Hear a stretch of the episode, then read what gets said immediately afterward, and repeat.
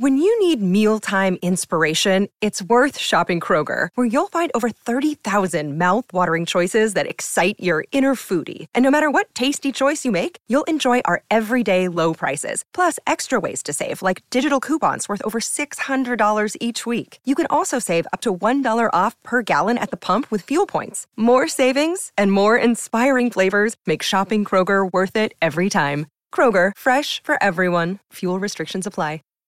Save big on your Memorial Day barbecue, all in the Kroger app. Get half gallons of delicious Kroger milk for 129 each, then get flavorful Tyson natural boneless chicken breasts for 249 a pound, all with your card and a digital coupon. Shop these deals at your local Kroger today or tap the screen now to download the Kroger app to save big today. Kroger, fresh for everyone. Prices and product availability subject to change. Restrictions apply. See site for details.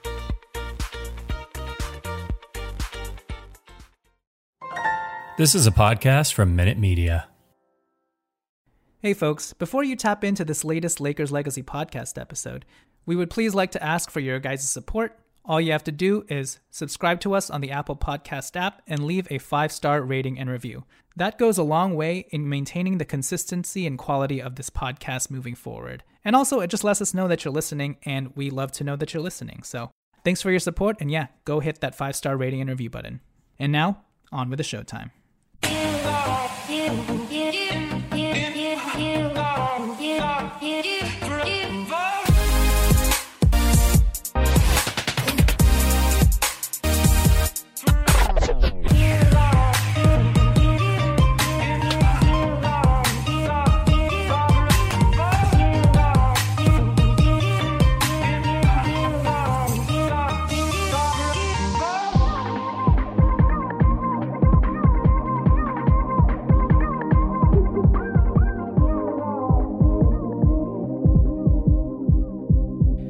All right, welcome everybody to the Lakers Legacy Podcast, where the Lakers offseason of reckoning is just around the corner, faster than you can Pelinka your eyes.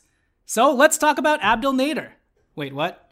Uh, okay, I'm down. so I like him. yeah, me too. So, anyways, we know Darvin Ham's hiring as the new Lakers head coach, Zach LaVine rumors, scary Russell Westbrook staying rumors, and the draft are probably dominating the current headlines in Lakers Nation right now. But for today's episode, we're going to take things a different direction and take a more directed and focused look at several particular free agent wings who may be had for the veteran minimum and briefly scout them as if they were draft prospects. So, yeah, that's why we're going to be talking about Abdel Nader. I'm your host, Jonathan Hernandez, and I'm joined by my co host, Alan Riley. Alan, welcome back to the show after, I don't know, like two months hiatus or whatever. Yeah, dude, since like late March. Yeah. All right, so before we get into these veteran minimum wing prospects that I wanted you to evaluate, quick icebreaker question. Who is your, you know, in the mini MLE category of free agents? And uh, again, we're not sure where these guys' value will ultimately land. We can only guess at this point. But in terms of a name or names that pique your interest after you've kind of gone through the list for yourself, who's a guy or two that that you are looking at that you'd want the Lakers to target this offseason? Uh, in keeping with the theme of former Lakers, uh, which we know that Rob Pelinka loves, um, but for real, Gary Payton Jr. Like that's the one. Gary that, Payton like, the second. The second, yeah, yeah. That that's the one that got away, man. And like you know, it we, is, yeah. We, we had him, and I don't know, like at that time, I don't think any of us were looking at him super deeply, like, oh my god, like this is a guy, right, who we could develop and whatever. But it was intriguing for sure, and uh, I don't remember a whole lot of what he did for us on the Lakers at that time because those are like the dark, dark, dark years. but uh, it, it, was nothing bad, that's for sure. And uh, you see, you know how freaking critical he has been to Golden State's success. Um, he's only 29 years old, and uh, yeah, if we could get him, I would be over the freaking moon. I'd be so happy. Yeah, Gary Payton has really had a standout career year this year, just running up and down the court in transition, athletic as all heck, probably as athletic as Malik Monk in some some ways. But then just the hounding defense that he provides, it's almost like if you if you gave Avery Bradley like Malik Monk's athleticism and you're less annoyed by Avery Bradley, here's Gary Payton the second. You know, there you go. that is the perfect, perfect like yeah combination of, of human beings. I like it. Although GP2 obviously stands on his own. I don't know. I sorry GP2. I didn't mean to like mess you up with all those. You're welcome, Avery Bradley. People. Yeah, I know. Oh, sorry, Avery Bradley. Um, no, but yeah, GP2 is also a candidate that I'd like the Lakers to look at if they can get him for the vet minimum, um, maybe for the mini MLE, maybe if they have the biannual exception, if they're able to open up more cap space. But yeah, he's definitely a former ex Laker to uh, keep a lookout for. For me, one guy that consistently keeps coming up in my free agency list, and this is more on the lower end of the spectrum, but Danuel House is always there for me whenever whenever I'm trying to build out a list because I think he could command as little as like the veteran minimum, at most maybe a three or four million dollar deal, so the BAE, but he's six six or six seven. I think he has about like a six ten ish seven foot wingspan. But the thing with him is he shot 41% from three with Utah last year, hitting 1.4 a game. He's a career 36% three point shooter. He's been on playoff teams, whether it's with the Utah Jazz or, you know, the Houston Rockets, uh, et cetera, et cetera. And I think he's only 29 as well. So he'd be a guy who has the experience and has proven that he's a hound on defense, but can also space the floor for you, even more so than a Gary Payton II. So Danuel House on the cheap is a guy that I definitely look out for. With that said, though, we're not going to be talking about um, any of these higher end free agents. I wanted to talk to you, Alan, about wing prospects. Um, so let's just kind of dive into it. I had you scout these guys as if they were draft prospects, and for a lot of them, actually, it's not too far removed from that time in their life. And these are guys who we're going to start off with unrestricted free agents first, who don't have any caveats to their contract to make it nice and clean. And I want you, I'm going to give you the list first for, of four guys in the unrestricted free agent category who are semi youngish, you know, under 30 years old, who still have some potential and upside. And I want you to kind of tell me what your, you know, bullet point thoughts are on each of them, and then I'll have you rank them at the end. We'll do the unrestricted free agents first in the first segment, and then the second segment we'll go through some guys who might be unrestricted free agents, but currently could be restricted free agents with their own team. But these are all guys who I think could be realistic possibilities for the Lakers anyway. So um, let's start off with the four guys who are unrestricted free agents. I've got PJ Dozier, Justin Anderson, Josh Jackson, and Abdel Nader, who I've I, this is the most I've ever said Abdel Nader's name in my life, but there you go. Um, I'm not going to include guys like Jarrett Culver, mainly because I don't think Jarrett Culver is very good, sad to say, because he was one of our most hyped prospects, you know, coming into the draft. His career just hasn't panned out. I'm not going to include Jarrett Culver or guys like Hamidou Diallo, Oshae Brissett, Jalen McDaniels. The other three more so because I think their teams will actually keep them and we won't have a shot at them, but just keep that in mind. So let's start off talking about PJ Dozier, Alan. When you looked at his tape, what were your thoughts on him? Because he's 25 years old, six foot six with a six foot 11 wingspan. He actually was in the Lakers like summer league a couple years ago, and he's recovering from an unfortunate ACL injury this past November, but he should be ready to go by the start of training camp or the start of the season because ACL injuries typically take what? Nine to 12 months or so. And guys like Zach LaVine have showed that it's an injury that you can sort of overcome, even though I know Zach LaVine's undergoing some additional, you know, knee repairment issues or whatever. But yeah, he's recovering from an ACL injury back in November. But when he was healthy, he was a versatile player, really solid playmaker, good rebounder for his position, averaged six rebounds per 36 Ys in his career. Um, has good length and kind of like a Swiss Army knife. He's never been the best three point shooter. Career 31% from three. He shot 31% from three with Denver the last two seasons, knocking down about a one a game. But I think that part of his game is coming along and that shot does not look broken if you remember in the bubble playoffs, he actually played well against the Lakers and kind of made a name for himself in the playoffs. His best game with Denver came in a 23.7 rebound, 3 assists, 2 steal, 2 block game during the 2019 20 season, kind of showcasing everything he can do, which is a little bit of everything, you know? Before his injury this season, in this actual season, he had a 14.4 rebound, 4 assist game where he knocked down 4 of 6 from 3. He had another game where he shot 3 of 4 from 3. So again, I think that shot is coming around. But for me personally, I really like his utility and versatility, mainly his playmaking. And he's proven he can contribute to a competitive team and be trusted with actual minutes. So, what are your thoughts on PJ Dozier, really quick?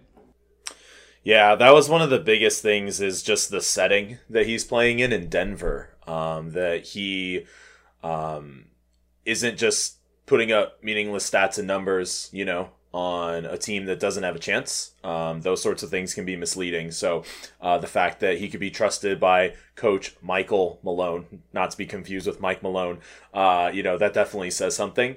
Uh, yeah, what stands out to me is he really plays under control. Mm-hmm. Um, a lot of times you see really athletic, three and D type wings, just especially younger ones. Uh, I don't know, kind of get ahead of themselves a little bit. Um, it's almost like they're running with their feet, you know, behind them or whatever. But um, I, I, feel like he never looks like he's in a rush, isn't trying to force things, and uh, plays within himself. Uh, mm-hmm. Uh, you mentioned his playmaking ability; that was something for sure. Like, and and that's all part of it, right?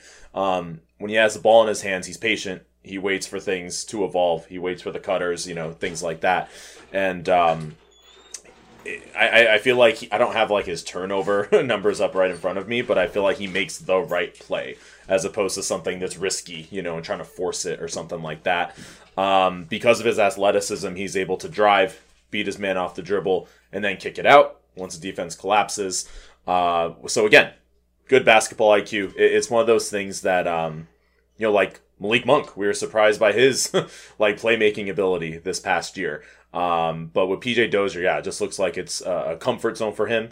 And then you mentioned, of course, his uh, athleticism, defensively very explosive, and um, that's obviously something that we were sorely missing this past season. So. Uh, I really like PJ Dozier. I'm a much bigger fan of his uh, right now than I was about a week ago. Um, yeah, for sure. And he's a guy that, you know, unfortunately, because of his injury, can be had because he's just kind of floating out there and people are waiting to see if he's healthy. And if he's healthy, I think you can really bank on that youth and that upside and that athleticism because his game was just rounding out for itself, you know?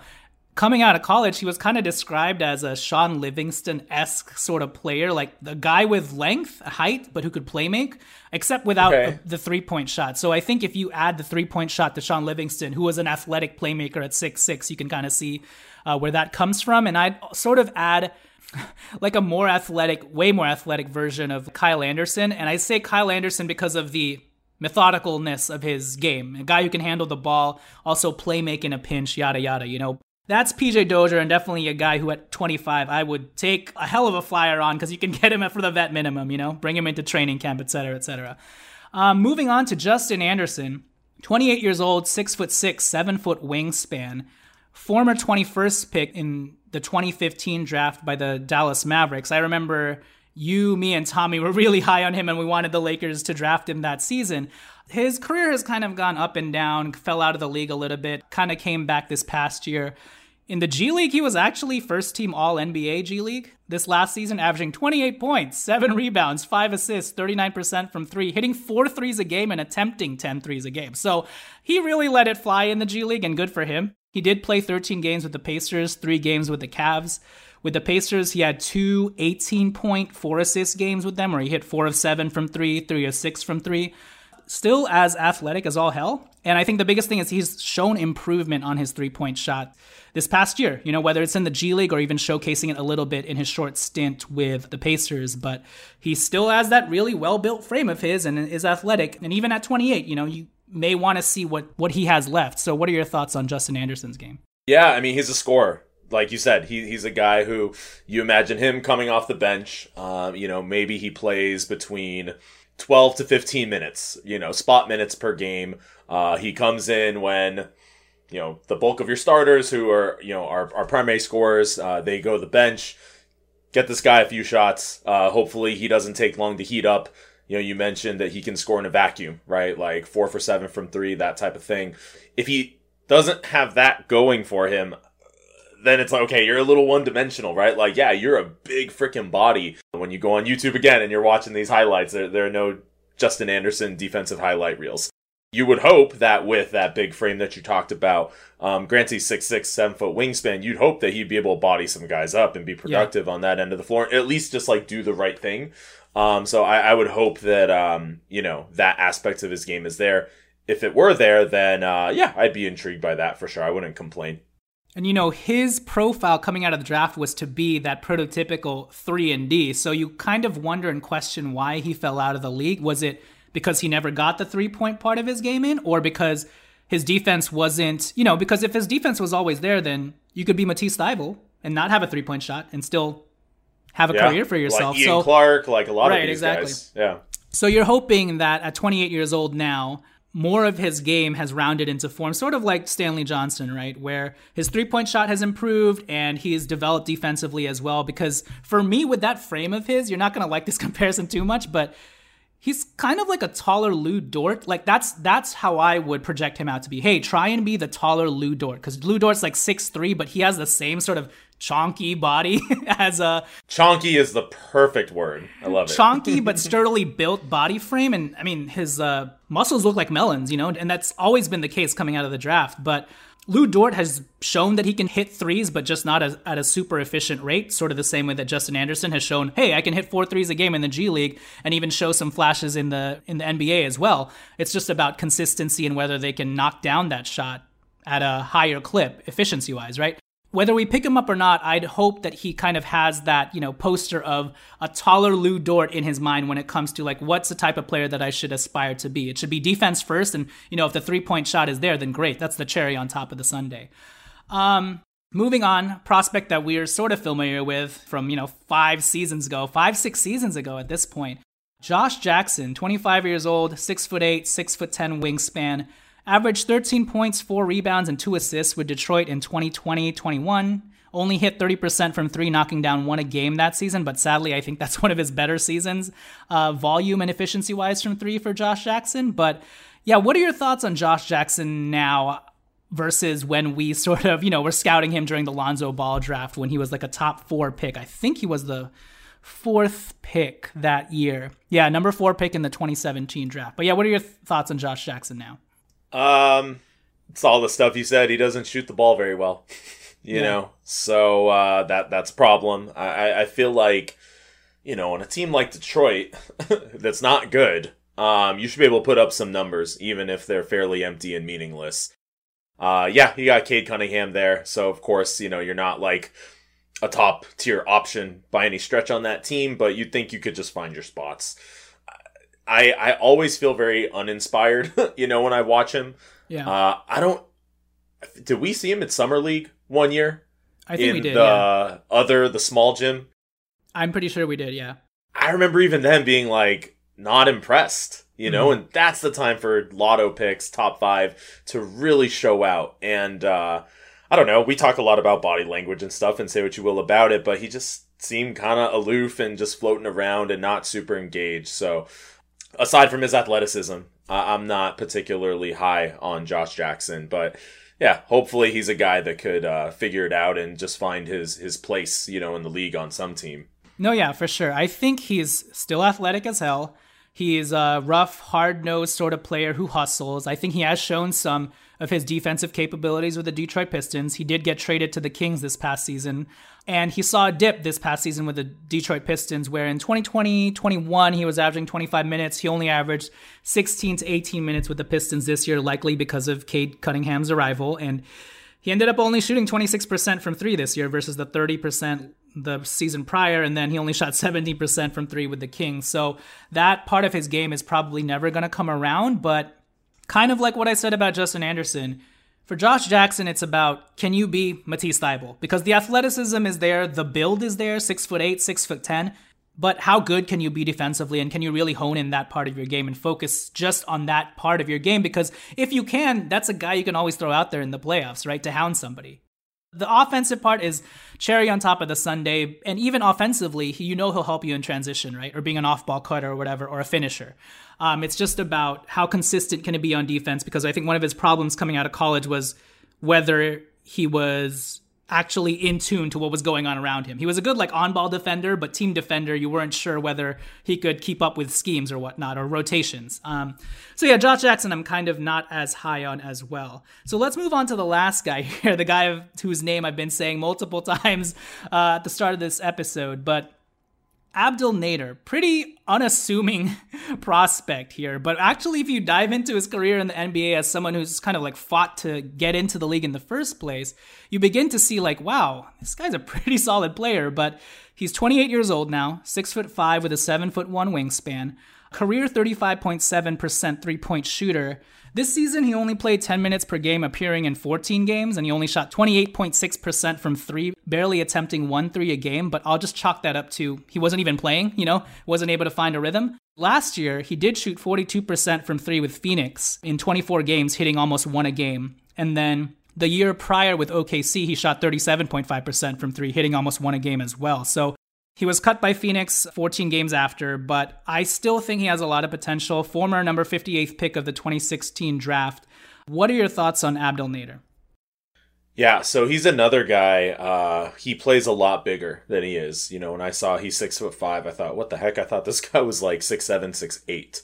Um, sneaky athleticism for sure. Uh, I, I feel like he again, like he can pick his spots and know when to drive and like yam and like just throw yeah. down on a guy. It's kind of um, sneaky, right?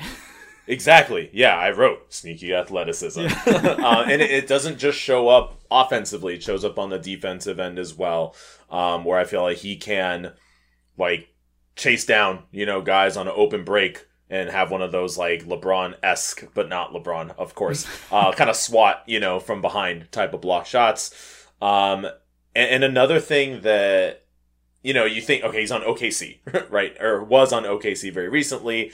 Um, wasn't playing much, but you know, he was on those teams with Russ and Schroeder, and at those times, like they were competitive, and he was playing well. So it's not like he's always been on. He he hasn't just been a bottom feeder, you know, type of team guy. Um, so. I am way more intrigued again by him than I thought. Like you said, have not uttered this guy's name, you know, so much in my life, but uh, I, I do think that there's still some potential there. He isn't even 30 years old yet. Um, yeah, I like him. Doesn't he feel sort of like a Larry Nance Jr., Alex dude, Caruso type player? that's dude. When I was watching him, I was like, this guy reminds me of Larry Nance Jr. a little bit. Actually, like very hard nosed. Like he you know he won't do the wrong things out there. He'll just hustle and you know put his body on the line. When you watch him play too, he can play point guard in a pinch for you. He's actually fairly decent and solid playmaker. He looks very methodical and kind of slow, but then, as we mentioned, all of a sudden, quick first step and burst to the basket, and you're like, oh, sneaky athletic. And sometimes when you see him dribble the ball, he looks very fluid as well, kind of snaking through, you know, pick and rolls and whatnot. So I really like Abdel Nader, seven foot one wingspan, as I, I mentioned, and he has shown himself to be a very gritty and solid defensive player, and at the worst, be a good team defense scheme defender. So yeah, I like Nader as well, and he can be had because he's out there free. You know, he's been out there actually. It's sad that we didn't pick him up last season. We picked up DJ Augustin. Anyways, enough about DJ Augustin. Um, Alan, before we before we move on to the last segment of our show, out of these four, who's your favorite? PJ Dozier, Justin Anderson, Josh Jackson, Abdel Nader. Ah, we just said so many good things about Abdel Nader. Um, I'm gonna go with PJ Dozier though nice. as my number one. He's like my one A, and then Nader's my one B. Yeah, you know. Yeah, yeah, yeah. I, I, think I'm there with you just because PJ Dozier, there's a little bit more upside there because you're not sure. Exactly. Abdel yeah. Nader, like, you kind of know the floor there, or you kind of know the ceiling there. There's a uh-huh, floor, uh-huh, but you know the ceiling. PJ Dozier, it's like, oh, there might be some untapped stuff here, and he's only 25, right? And the length there and the playmaking, you never know. So I agree with you. I have PJ Dozier number one, Abdel two, and then Justin Anderson, Josh Jackson. All right, Same. with that said, we will take it to break, and when we return, we will turn to guys who could be unrestricted free agents, but currently are deemed as potential restricted free agents by their team, but they will also fall under the category of wings. So we'll take it to break and catch you guys after the turn. All right, Alan. So let's talk about four other guys. All these guys, their teams can give them qualifying offers and make them restricted free agents, but assessing each of their team situations, I actually think it's pretty likely that they'll just, in the same vein that the Charlotte Hornets let Malik Monk go and rescinded his qualifying offer, I think that same situation could happen to these guys. So this list includes Troy Brown Jr., Josh Okogie, and the Martin twins, Caleb Martin and Cody Martin. Though it should be stated with the Martin twins that they'll probably be going for more than the minimum, so just keep that in mind. But yeah, let's start with your thoughts on Troy Brown Jr., 22 years old, 6 foot 7, 7 foot wingspan. He is a former uh, lotto pick of the Washington Wizards. What pick was he? I think he was just outside of the lottery. He was the 15th pick in round one of the 2018 draft yeah, what are your thoughts on Troy Brown Jr.? He found his outs with the Wizards. The Chicago Bulls traded for him. He had a limited role with them, although I guess he played 20 minutes a game this past season. Didn't show much, but I think in his overall career, he has flashed some upside. He did end the season with a 17 point, 11 rebound, 4 assists, 2 steal game where he knocked down two threes for the Chicago Bulls. And that's a kind of a snapshot of like, oh, Troy Brown Jr., he can kind of do everything, but he just hasn't done it consistently. So, what are your thoughts on Troy Brown Jr.? Yeah, uh, the sense that I get from when I watch him also is that uh, he has like a pretty good basketball IQ that uh, he plays within himself. He plays under control. Um, there might be some deficiencies in his game um, that he can work on from like a skill perspective, but he's not someone who again is going to like play outside of themselves. His three point percentage this last year was granted he only attempted two per game and made like less than one, um, but it was like 35 ish percent. In career, he's like a 33, 34% three point shooter. It's passable. Yeah, absolutely. Um, so, you know, if, if he's going to be like someone who can um, just play solidly, you know, uh, he is very young, right? So there, there should be some potential there and he doesn't, um, you know, make like boneheaded, you know, types of plays, um, then I think that that's a guy that uh, I would be intrigued by if uh, he he found a place on our squad. Yeah, I kind of liken him to. Uh, this is not a sexy comp to give, but kind of like Evan Turnerish.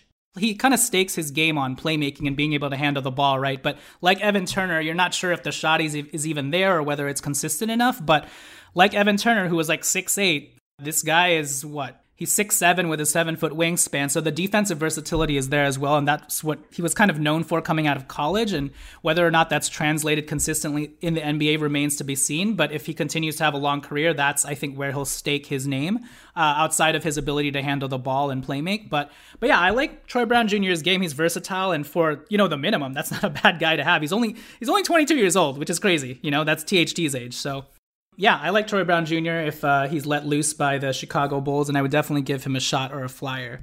Um, let's move on to Josh Okogie, 23 years old, six foot four, seven foot wingspan. Look, career 27% three point shooter. He's not a good shooter, but his steal rate is insanely good every year. Every year he's averaged 20 minutes. In years one through three, he averaged a steal a game. Very strong, sturdily built. Almost has that Lu Dort sort of frame, right? What are your thoughts on Josh Okogie? I freaking love Josh Okogie. Tell me why. Okay, let's say he's on your squad and um, we're playing. Uh, trying to think like Phoenix, right? And Devin Booker is he's got the ball. I, I you, you sick Josh Okogie on Devin Booker to lock his ass up, right? Mm-hmm. So whichever you know, um, whoever the best player is on the other team, that's you know one of the guys that you want defending him and I would feel very confident in his abilities to do so. You know, his mind is not on scoring at all when he's in the game. It's all about like I'm going to expend all of my effort possible on the defensive end of the floor, and like that's my freaking job. Um, so I'm, I'm not comparing him to like Ron Artest Metta World Peace, but he's got that like gritty, like I'm just gonna hound the crap out of you, um, and I'm gonna muck it up, and I'm gonna you know uh, disrupt all the flow of what's going on right now. So yeah, for that, um, I, I really like Josh Okogie. Um, and, just yeah, from the offensive end, it's like just just don't do, just set a lot of screens, man. Like crash the boards, you know, undersized player. I don't know how many like offensive rebounds he gets per game, but you could just imagine like uh, what what type of role someone like that could play on offense. But that's right. not even where it's at for him. So you know, but coming out of um, college, he was actually known more as, or he had a lot more what on ball dribble potential, and I think some people were calling him like maybe Donovan Mitchell s. Clearly, that's not where his NBA career is going to pan out, but kind of like Stanley Johnson, right?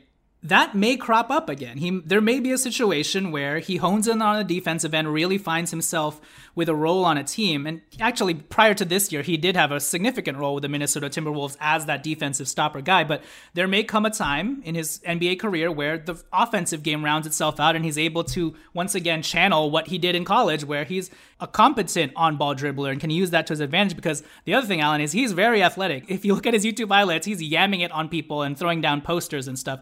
This dude has a seven foot wingspan in spite of the fact that he's 6'4, so he's almost THT esque in that respect. The reason why he's such a good defender and the reason why he plays a little bit taller than his listed height is because of that long wingspan, his athleticism, and the fact that you can't move him because he's sort of like a rock. So I almost describe him as, you know, I said Lu Dort, but also maybe Marcus Smart esque without the shot, you know?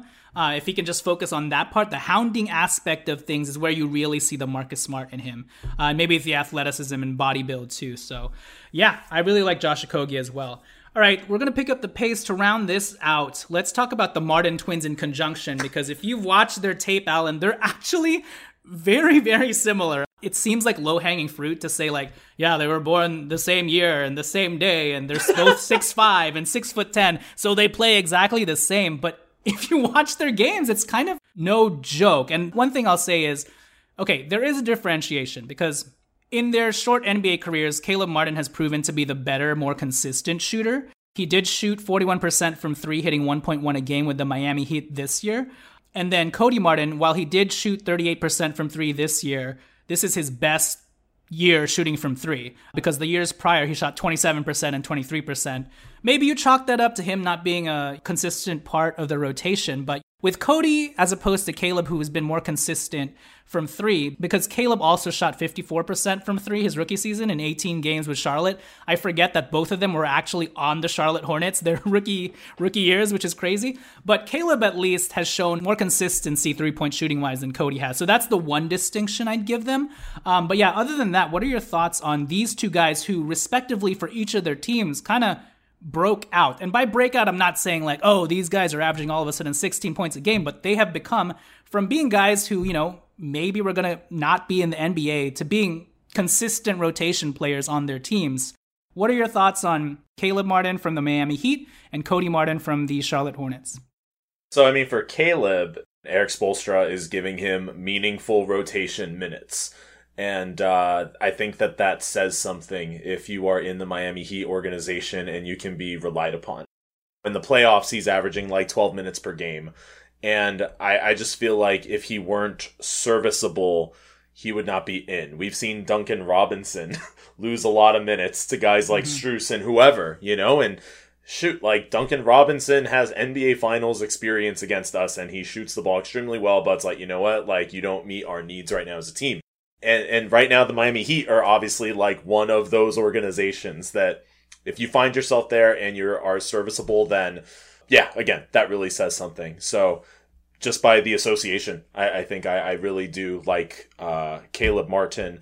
As far as Cody goes, I mean, and this does stand for both of them, it's their athleticism. I mean, yeah.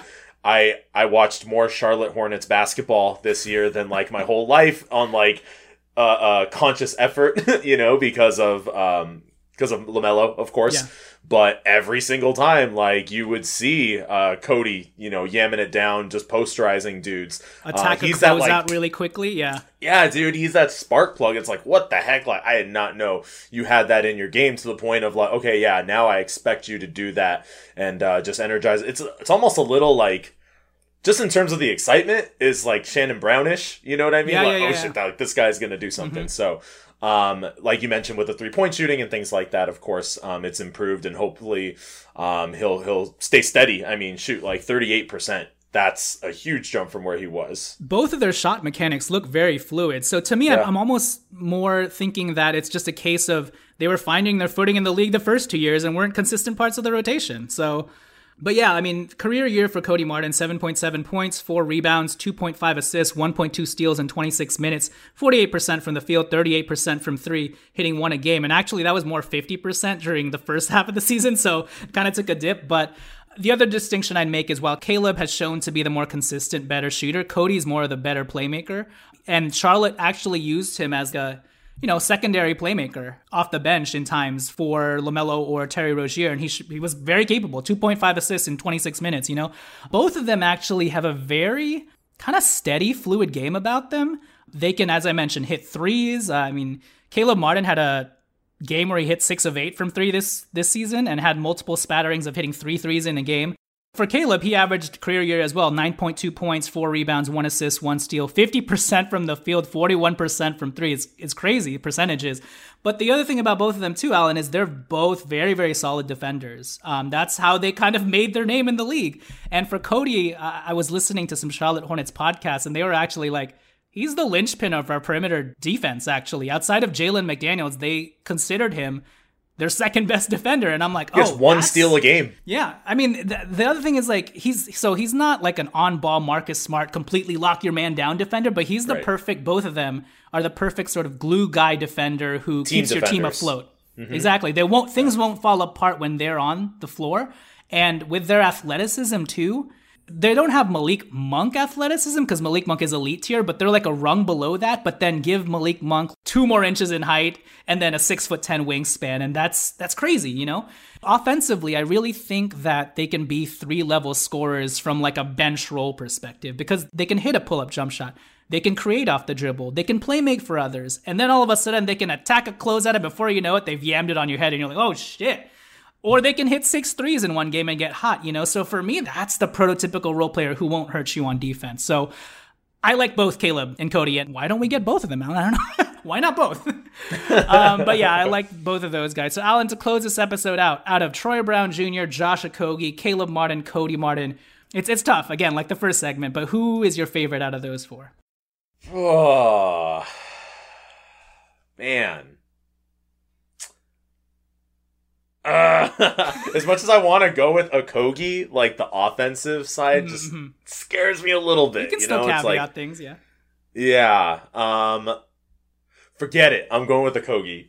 oh, nice. Okay, so I have Caleb and Cody as my top. I know that was gonna be my next one, but I'm like, that's too easy. Like that's obvious. Yeah. So the so. reason why I have them here is they're almost like the Abdel Nader of this list. It's kind of yeah. like steady. You know what you're gonna get, kind of, and there's still some upside there because they're 26. But with Josh Okogie, he's 23 years old, and the upside defensively, you're not sure how high that could go either. You know, so anything to expound upon with your infatuation for Okogie over the steadier Caleb or Cody. Yeah, I think uh, again, it's just having that like safety blanket on the defensive end. I, I, think we have so much PTSD from the Lakers defense. It's like I just want one freaking solid dude who you can trust, you know. And beyond him being reliable, he's freaking exciting too on the defensive yeah. end. You know, uh, he can provide a spark plug defensively, not offensively, which is what you usually think of when you hear spark plug. You can get excited, you know, to see him defending a guy on ball. So. uh yeah, I think from the showmanship factor, maybe that's what it is. It's just like it's, it's kind of sexy, you know. Yeah, I mean, if, if you can make him your GP2 Lu Dort or whatever of the future, that's a guy you can play in the playoffs anytime. So I like Josh Okogie too. Now, I want to quick insert one additional prospect that I didn't have time to tell Alan to study up on. So, really quickly, Davon Reed. Davon Reed is a six foot five, six foot six swingman who can play shooting guard or small forward. He'll be 27 years old this upcoming season. He has a great seven foot wingspan. He played for the Denver Nuggets last year. Former number 32nd pick in 2017 by the Phoenix Suns. As I mentioned, he played for Denver last year in 48 games in just 13 minutes a game, but he really impressed everyone with his gritty, active on ball defense. He's strong, he's long, and he's got the motor. You may remember him sniping at LeBron a couple times and sending LeBron sprawling on the floor, eventually stripping the ball away from him and igniting the fast break for the Denver Nuggets. So he is very much that harasser, that on ball harasser. But yeah, Davon Reed hasn't had too much of an opportunity in the NBA, but he shoots the three ball really well and was known as a shooter coming out of college. He's a career 39% three point shooter in the NBA in very limited volume, but that actually tracks with his player profile because in college, when he played for Miami, he was a career 39% three point shooter as well, knocking down 1.7 a game over four years. So this guy, this guy is your Dorian Finney Smith. With more development, with an actual team investment and a solidified role, I think a lesser, smaller DFS is who you can project Davon Reed out to be, or who you could potentially turn him into. So the Nuggets had Reed on a two way contract last year and failed to convert him into a standard contract before the playoffs. So while they do hold qualifying offer rights on him this summer, he's definitely lower on their totem pole when it comes to free agency plans. And I think Reed would be a cheap name the Lakers could capitalize on in this market. So yes, Davon Reed, monitor closely. But to wrap this whole thing up, Alan, because all of these guys are literally out there waiting to be picked, Sign all of them. Sign any of them. DJ Augustin. okay, maybe not all of them.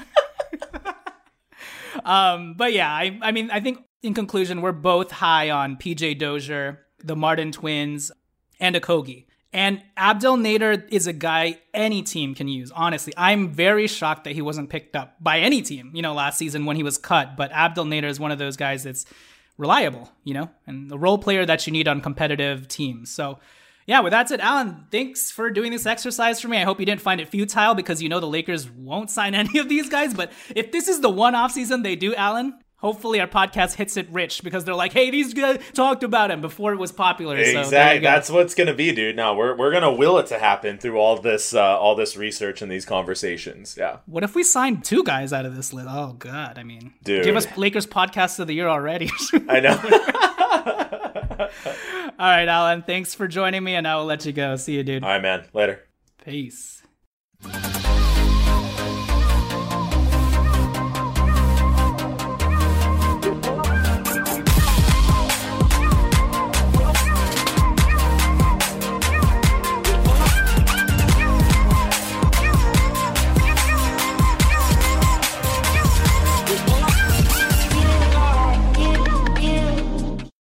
Save big on your Memorial Day barbecue, all in the Kroger app. Get half gallons of delicious Kroger milk for 129 each, then get flavorful Tyson natural boneless chicken breasts for 249 a pound, all with your card and a digital coupon.